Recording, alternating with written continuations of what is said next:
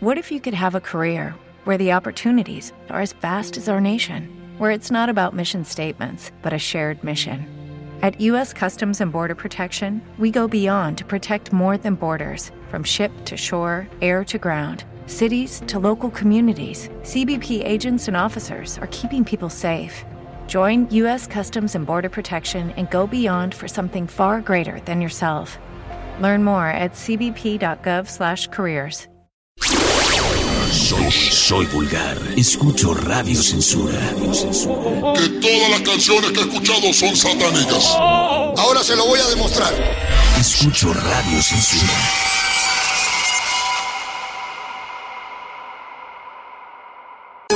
Escuchas a Arturo Almanza en Radio Censura. Vulgarmente prohibido.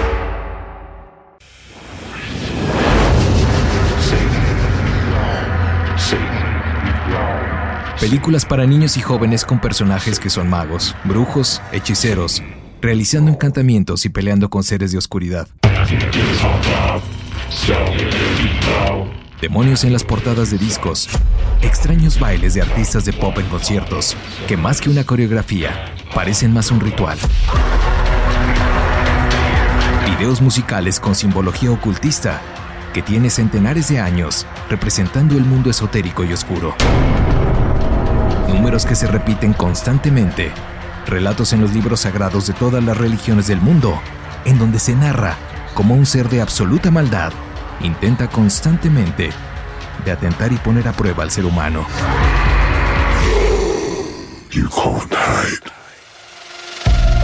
Mudras que realizan con las manos políticos, cantantes, actores y grupos musicales, y que decenas de miles los imitan en eventos masivos. Historias de demonios, exorcismos y asesinatos que el séptimo arte nos ha mostrado en el último siglo.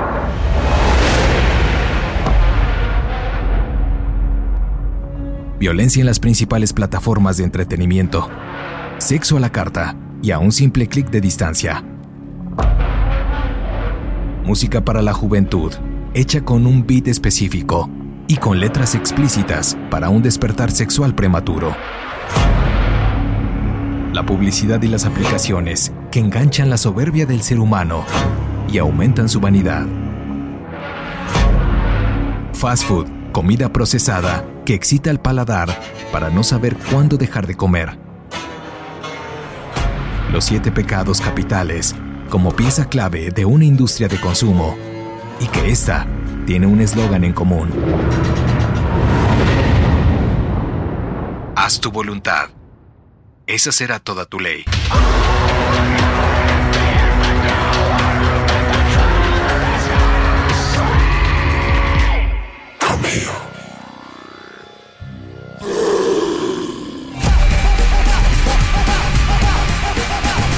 Prohibición y satanización de música, películas, libros, autores, bailes, pensamientos, estilos de vida. En sí, toda la cultura pop, por parte de algunas religiones, ha sido la mejor publicidad para el diablo. Y es que lo prohibido vende y atrae más al espectador, ya que la rebeldía cultural no supone una amenaza para el sistema, sino que es el propio sistema. Esta fascinación por este estilo de vida tiene una explicación. La oscuridad ha entrado en la cultura pop y hemos encumbrado sin saberlo a Lucifer como una superestrella. Radio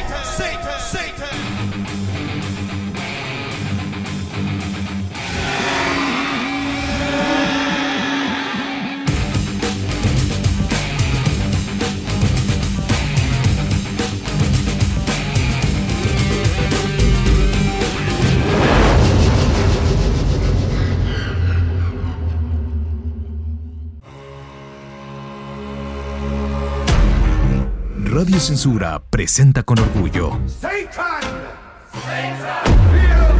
ritmo de la bestia. Lucifer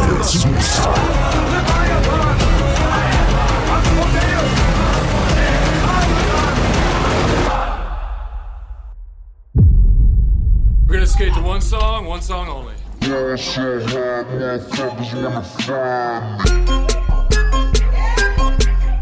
En el año 2011, el cantante Jay-Z realizó una colaboración con su en ese entonces amigo y colega Kanye West para el disco Watch the Throne. Uno de los sencillos a promocionar era el single Niggas in Paris, un tema poderoso que inmediatamente se colocó en los primeros sitios del chart en el mundo.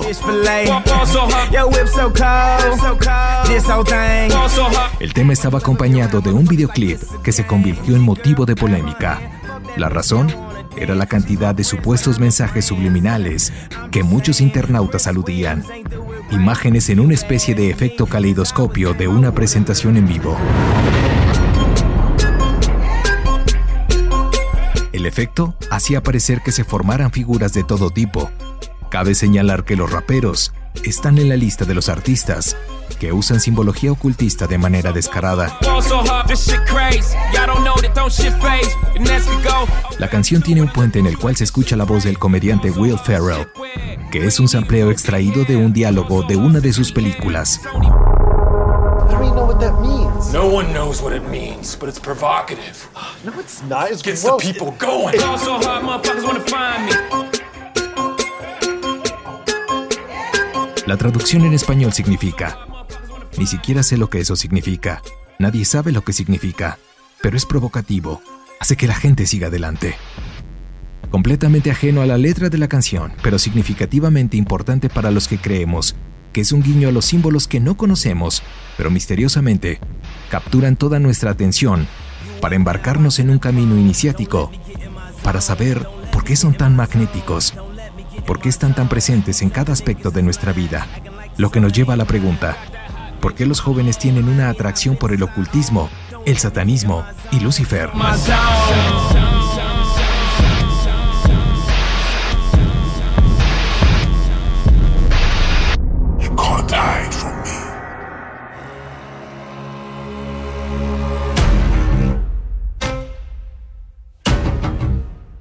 La adolescencia es un punto de aprendizaje y la toma de decisiones para el ser humano, pero también es una etapa determinante en donde cualquier estímulo externo afecta a la psique del individuo que adolece de criterio.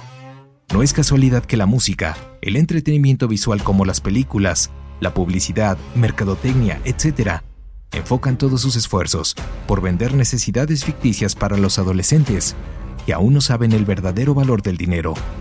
Bombardeados por ideas como ser diferentes con ciertas marcas, la mercadotecnia aprovecha el sentido de la rebeldía, manipulando la mente de su target y así fomentar hacer a un lado las enseñanzas de la infancia como la religión y la disciplina en el colegio, haciéndoles creer que ser rebelde es cool y los hace ver como únicos, es decir, que se eligen bandos contrarios. En el caso de la religión, hay una extraña fascinación por el demonio. En una cultura popular en donde el hedonismo y la libertad son las banderas principales, la idea de que un ángel se reveló y quiso darle inteligencia al ser humano resulta una historia más coherente que el castigo eterno.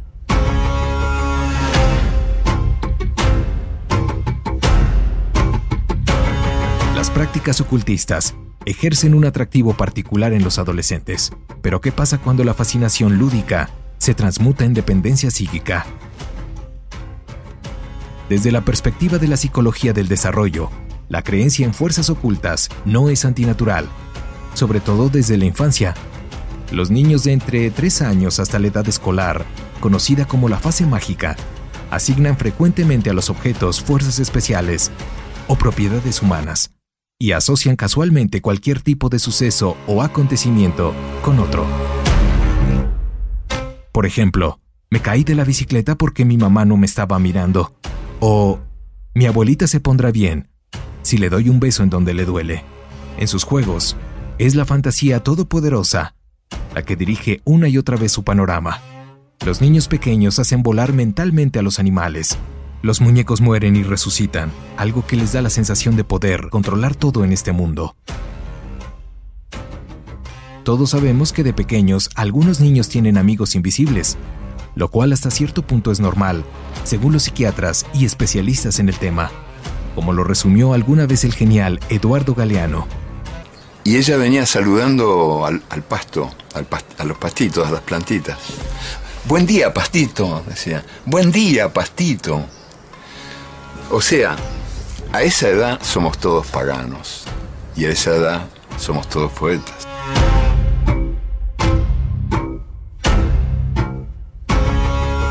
El hecho de que los adolescentes se orienten hacia lo esotérico, espiritual y mágico expresa la búsqueda del sentido de la vida, de valores y objetivos éticos, algo que los adultos parecen haber traicionado con su fe en el progreso y su continua aspiración al bienestar.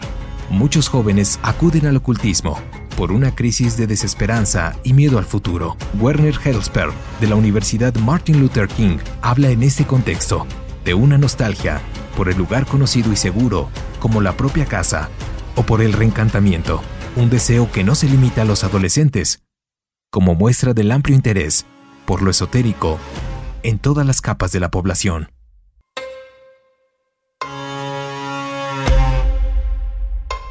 A eso se añade en la mayoría de los adolescentes los problemas de la pubertad relacionados con los cambios operados en su cuerpo y la aparición de la sexualidad, percibida a veces como algo amenazante, mientras que la religión cristiana les invita a reprimir los instintos, el demonio es más incluyente e incluso fomenta a darle rienda suelta a sus instintos.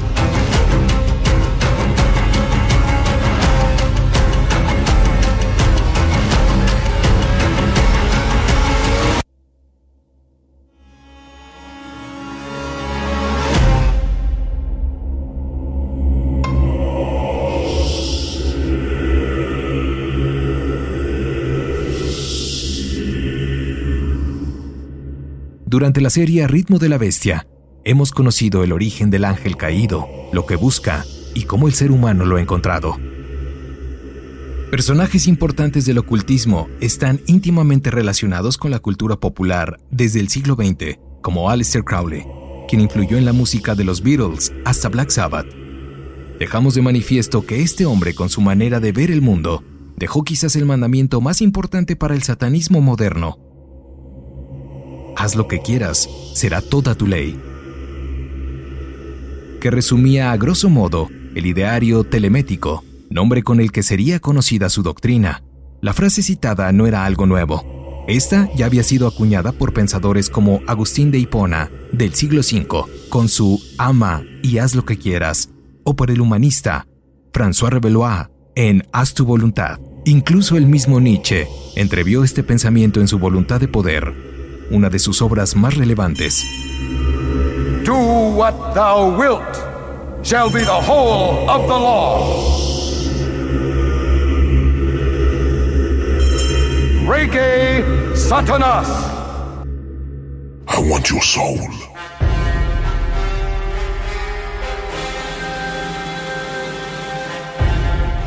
Las bellas artes también han sido un medio de expresión para el ocultismo. El pintor español El Bosco, en El Jardín de las Delicias, una de sus piezas más famosas, hay más información en personajes, simbolismos y detalles delirantes en un solo centímetro cuadrado de este cuadro del Bosco que en la obra completa de muchos otros artistas contemporáneos y no tan contemporáneos suyos. El poeta, escritor y pintor William Blake le debemos la imagen gráfica de Satán como un héroe romántico, una visión muy alejada de su imagen como macho cabrio heredada de la iconografía asociada al dios Pan de la mitología romana. Otro pintor asociado con el ocultismo es Goya. Sus cuadros, como El vuelo de las brujas, Saturno devorando a uno de sus hijos, dos viejos comiendo sopa y el aquelarre, dan muestra de su fascinación por los temas como el ocultismo. El diablo, así como Prometeo, trató de darle al hombre el conocimiento, un conocimiento que robó a los dioses, representado con el fuego, y que mediante pactos le ha dado a ciertos hombres y mujeres, a cambio de su alma, con tal de que propaguen su mensaje. Pero el mensaje está allá afuera, a la vista de todos, e incluso en nuestras propias narices.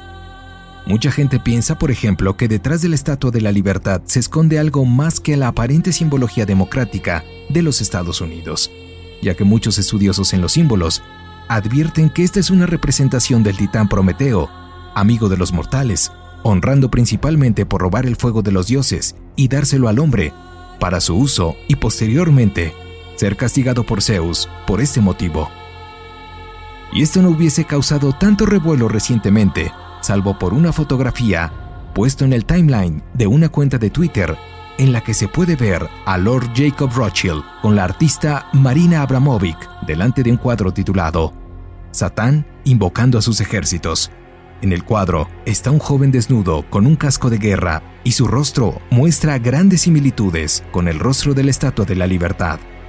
Abramovic es un artista que ha influido en los últimos años con sus performances, en los cuales la sangre artificial, los huesos de animales, cabezas de cabras, etc., son parte de sus utensilios.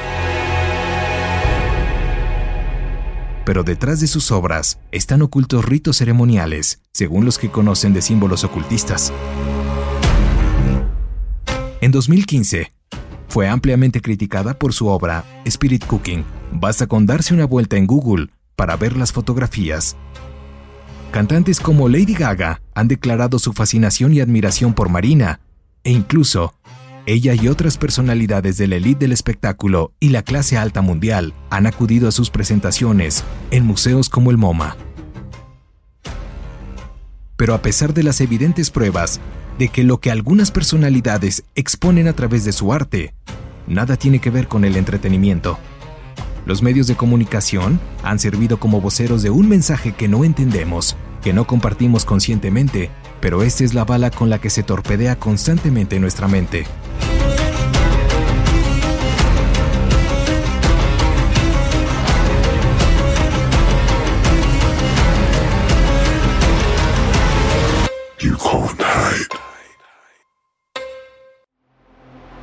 Entonces es normal, en el caso de los raperos Kanye West y Jay-Z, que alguna vez fueron infantes abandonados y viviendo en una pobreza, que el demonio, o como ellos lo llaman, Rayman, haya llegado a su vida a través de la industria musical para tenderles la mano y ofrecerles todo lo que el mundo volteado al revés les había quitado.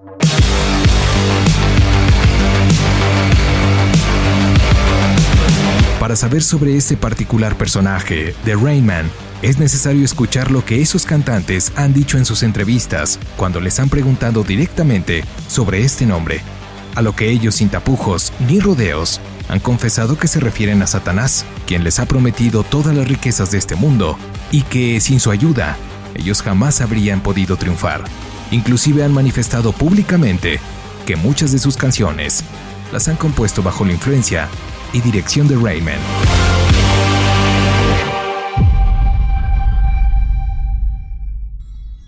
La traducción literal al castellano es el hombre de la lluvia.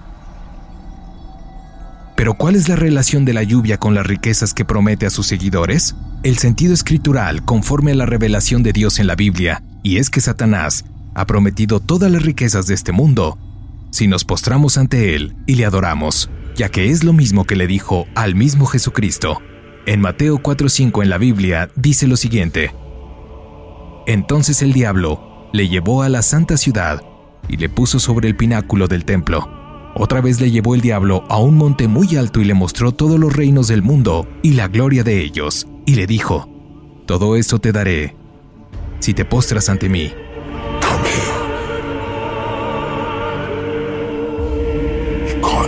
En los años 60, un personaje dentro del sistema del entretenimiento trató de mostrarle al mundo qué había detrás del velo. Roman Polanski dirigió un proyecto fílmico llamado El bebé de Rosemary, una cinta imperdible para los amantes del género de terror y en general del buen cine. No hace falta que les adelante el argumento principal de la misma, pero ustedes podrán darse cuenta con los acontecimientos que le siguieron al estreno de la película.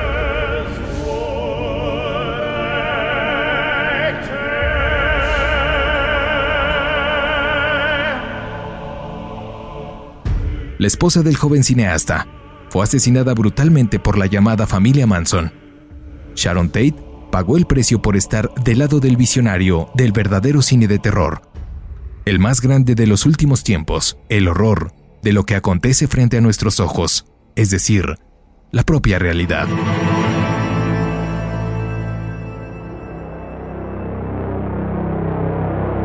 La mujer de Polanski estaba embarazada cuando fue asesinada su viudo y director de cine, supo entonces que tal vez las amenazas que había recibido por supuestos grupos satánicos en Estados Unidos para que no realizara la película eran ciertas. La familia Manson era un grupo de jóvenes desadaptados aparentemente y guiados por la mente siniestra de uno de los hombres más icónicos de la década de las flores, Charles Manson, quien los instruyó para que cometieran esos crímenes sin que él siquiera se ensuciara las manos. El músico frustrado Manson conocía a muchas personalidades de la farándula. Incluso trabajó con los Beach Boys. Él afirmaba haber escuchado un mensaje en la canción Revolución número 9 de los Beatles, en donde le decían que tenía que asesinar.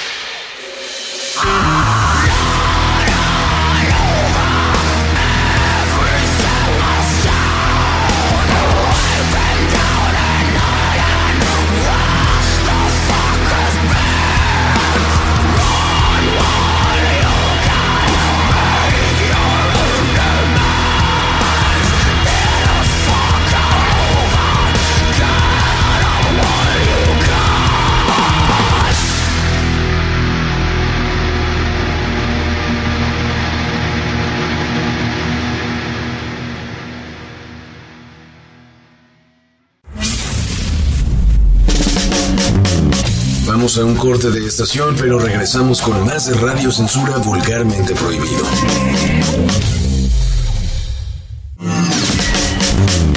Aún queda mucho Radio Censura por disfrutar. Regresamos.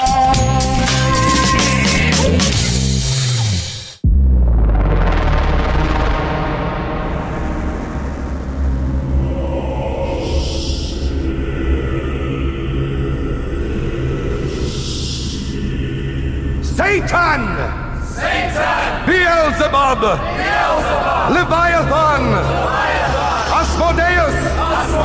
Abaddon.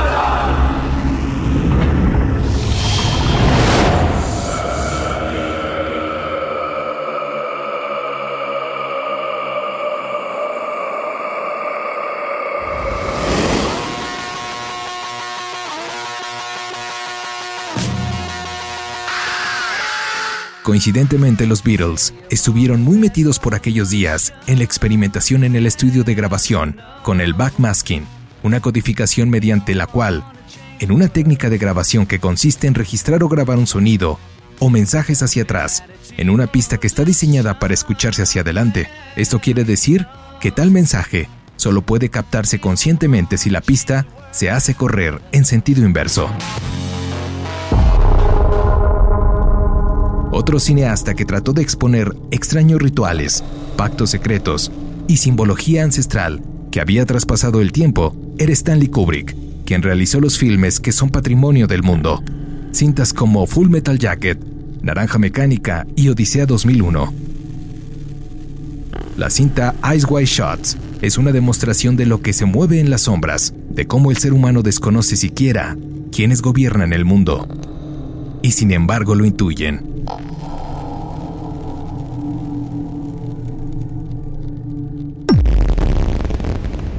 Pocas son las bandas que no necesitan de un ardid publicitario para ser taquilleras, como es el caso de U2, Rammstein o Coldplay, por ejemplo.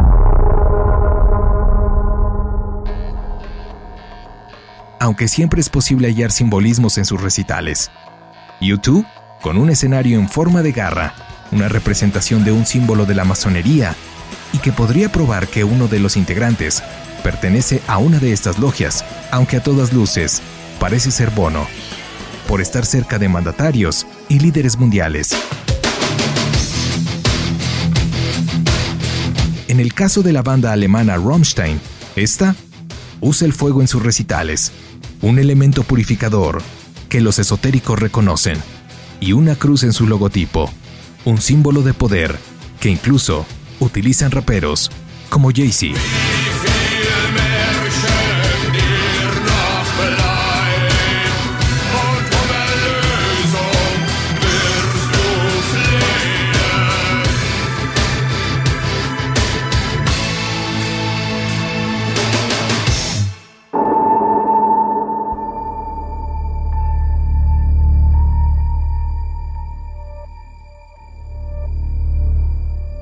Pareciera que el entretenimiento, que pasa desapercibido por el espectador u oyentes, es aquel que puede tener más plagado el mensaje del mago Crowley, nombrado el iniciador del satanismo moderno.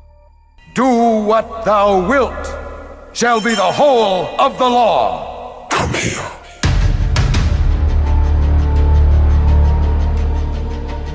Conocidos canales de televisión para niños y jóvenes pueden estar ahora mismo nutriendo con su programación con todo tipo de simbología que el inconsciente captura. La música ha hecho lo propio, mientras que el rock sigue y seguirá siendo el género por excelencia del maligno, según algunas religiones abrámicas. Hoy en día se pueden ver en géneros que antes eran ajenos a los símbolos paganos y en rituales, enmascarados como bailes.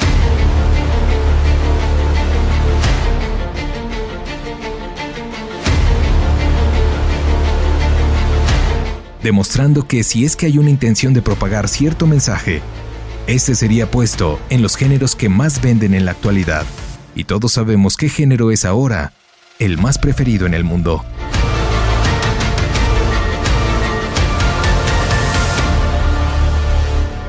Este género vende un estilo de vida completamente hedonista, es decir, en el cual todos los placeres están latentes. Hoy tengo a una, mañana otra. Me la voy a llevar a toa VIP, un VIP, ey. Saluden a Titi, vamos a tirarnos un selfie. Para alcanzar este estilo de vida, hay pocos caminos para conseguirlo, siendo el primero de ellos llegar a ser una estrella de la música o del cine, pero son muy pocos los que podrían alcanzar la fama, por lo que se intuye que se necesita dar algo a cambio. Vamos que sonrían las que ya se olvidaron de mí.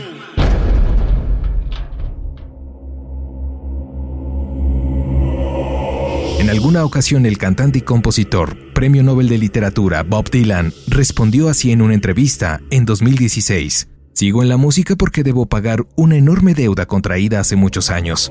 Un pacto entre caballeros con el comandante en jefe de un mundo que no podemos ver. Why do you still do it? Why are you still out here? Well, it goes back to the destiny thing. I, mean, I made a bargain with it, you know, a long time ago, and I'm holding up my end. What was your bargain? To get where um, I am now. Sh- should I ask who you made the bargain with? with, with, with, with, with, you know, with the chief, uh, chief commander. On this earth? and this earth and then, uh, and then in the world we can't see. Entonces es por eso que pese a su avanzada edad y la notoria pérdida de su timbre de voz juvenil, es por eso que sigue de gira y grabando discos. Será por este mismo pacto que los Rolling Stones siguen girando por el mundo, moviéndose en el escenario mejor que muchos jóvenes rockeros. Será por esta misma alianza que Robert Plant y su grupo Led Zeppelin llegaron a lo más alto de la fama y a cambio, uno de sus integrantes murió en una extraña situación.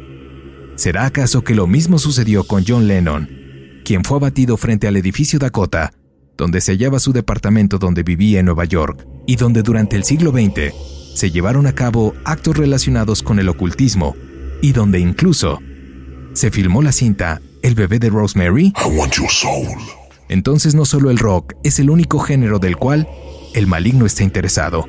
En su autobiografía, The Dogfather, Snoop Dogg aseguró que vendió su alma al diablo para que fuera rico y famoso, lo cual reveló a profundidad en la canción Murder Was the Case, contando cómo fue aquel momento y cómo ahora su vida le pertenece al diablo.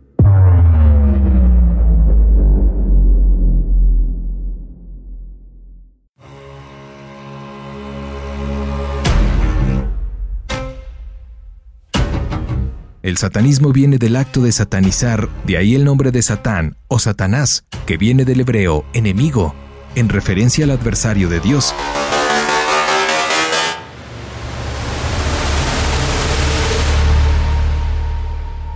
Hasta el siglo XI casi siempre fue retratado con apariencia humana. En Occidente, a partir del año 1000, el diablo comienza a ser representado con una apariencia grotesca y monstruosa entre lo humano y animal.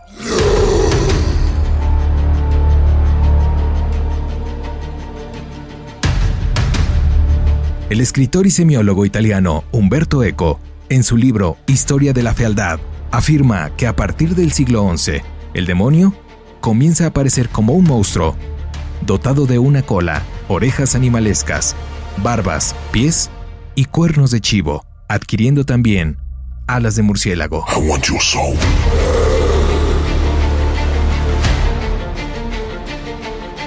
Eco resalta algo que parece obvio, también por motivos tradicionales, que el diablo debe ser feo. Este diablo, el horripilante, con forma terrorífica y diabólica, hace su ingreso en el mundo cristiano en el Apocalipsis de San Juan.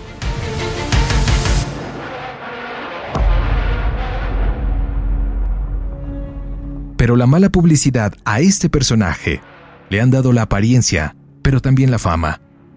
E irónicamente, le han construido una extraordinaria campaña de marketing. Lucifer, save us! Master, save us! Astaroth, save us! Master, save us! Shaitan, save us! Master, save us! Zebulon, save us!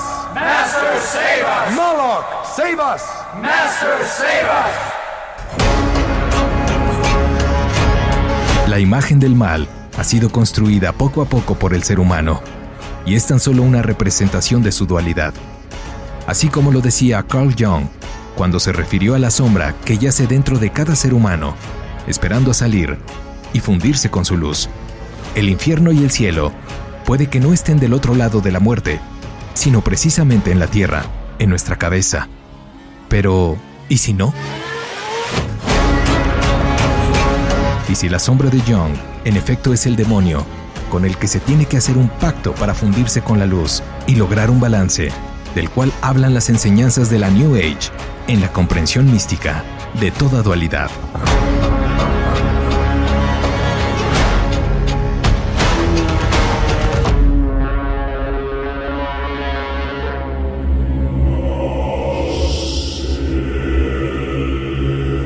Lo que es innegable es que el mal es quien gobierna el mundo. Todo está de cabeza. Las injusticias están frente a nuestras narices y parece que nos hemos acostumbrado. Pensamos que, erróneamente, a la gente buena no le puede ir mal, cuando son los que parecen estar pagando el precio o el karma de los que se aprovechan de esta condición. La realidad se estrella en nuestra cara todos los días. El reino de la eternidad no le pertenece a los buenos de corazón.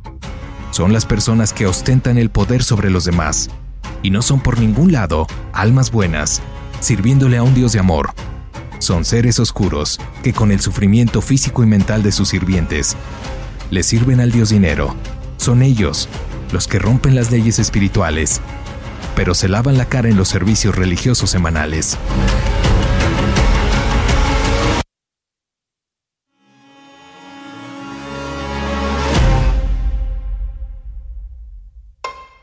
Parece que este mundo alguien lo volteó de cabeza. Pero ¿a quién debemos culpar? ¿A Satanás? ¿Al hombre por ser indolente? ¿O a Dios por habernos abandonado?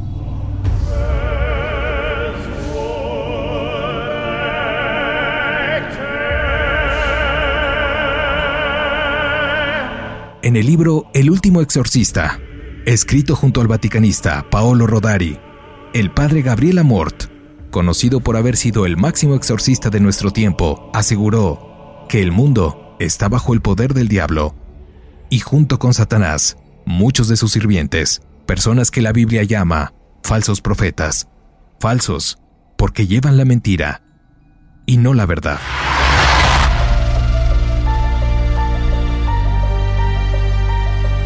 El sacerdote fallecido hace pocos años hizo declaraciones que simbraron las mentes más conservadoras, incluso dentro de la propia iglesia.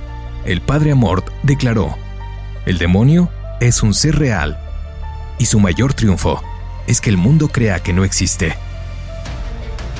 Es por eso que algunos creen que Satanás es el verdadero dueño del mundo y por eso todo está al revés, todo está regido por quienes lo adoran.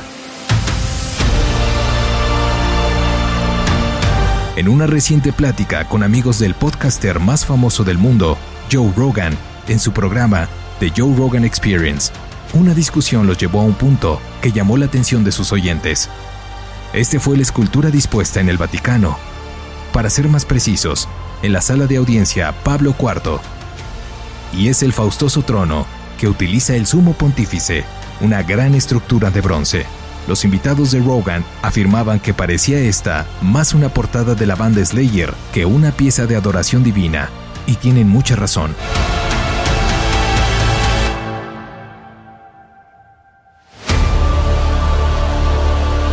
La imagen incluso puede causar temor.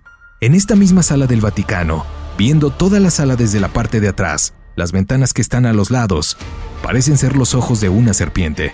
El interior del techo es como si se tratara de escamas, y en el altar se forma la boca, con dos grandes colmillos por columnas. Basta darse una vuelta en Google y escribir Sala del Vaticano, con forma de serpiente. El personaje del demonio ha estado siempre presente en la vida del ser humano y se ha ido adecuando en cada momento del mundo, enquistándose en todo mecanismo que hipnotice los cinco sentidos. El entretenimiento es la síntesis de ello y es lo que lo convierte en una superestrella. Es por ello que detrás de cada genio, de cada creador, ha habido necesariamente alguna forma de pacto con la oscuridad. Todos los grandes se han tenido que encontrar con sus demonios y han conseguido de algún modo entenderlos. Y después, ya irremisiblemente endemoniados, han salido al mundo como genios. Y es que como lo dijo William Faulkner, un artista es una criatura impulsada por demonios. Según el sacerdote Gabriel Amort, el demonio tiene especial interés en las almas que están más cerca de la espiritualidad, las personas que practican ciertos dones, como la bondad, la misericordia, el perdón etc. Y la razón es muy sencilla. Los demás no le interesan, porque ya le pertenecen. Hasta aquí otro especial de Radio Censura. Mi nombre es Arturo Almanza. Nos escuchamos en el siguiente. En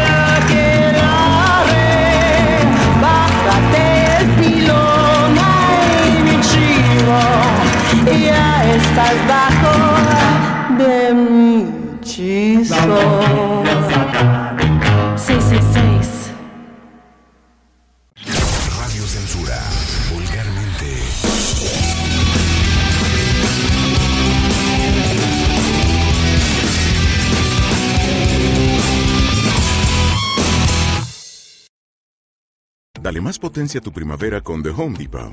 Obtén una potencia similar a la de la gasolina para podar, recortar y soplar con el sistema OnePlus de 18 voltios de Ryobi desde solo 89 dólares. Potencia para podar un tercio de un acre con una carga. Potencia para recortar el césped que dura hasta dos horas. Y fuerza de soplado de 110 millas por hora. Todo con una batería intercambiable. Llévate el sistema inalámbrico OnePlus de 18 voltios de Ryobi. Solo en The Home Depot. Haces más. Logras más.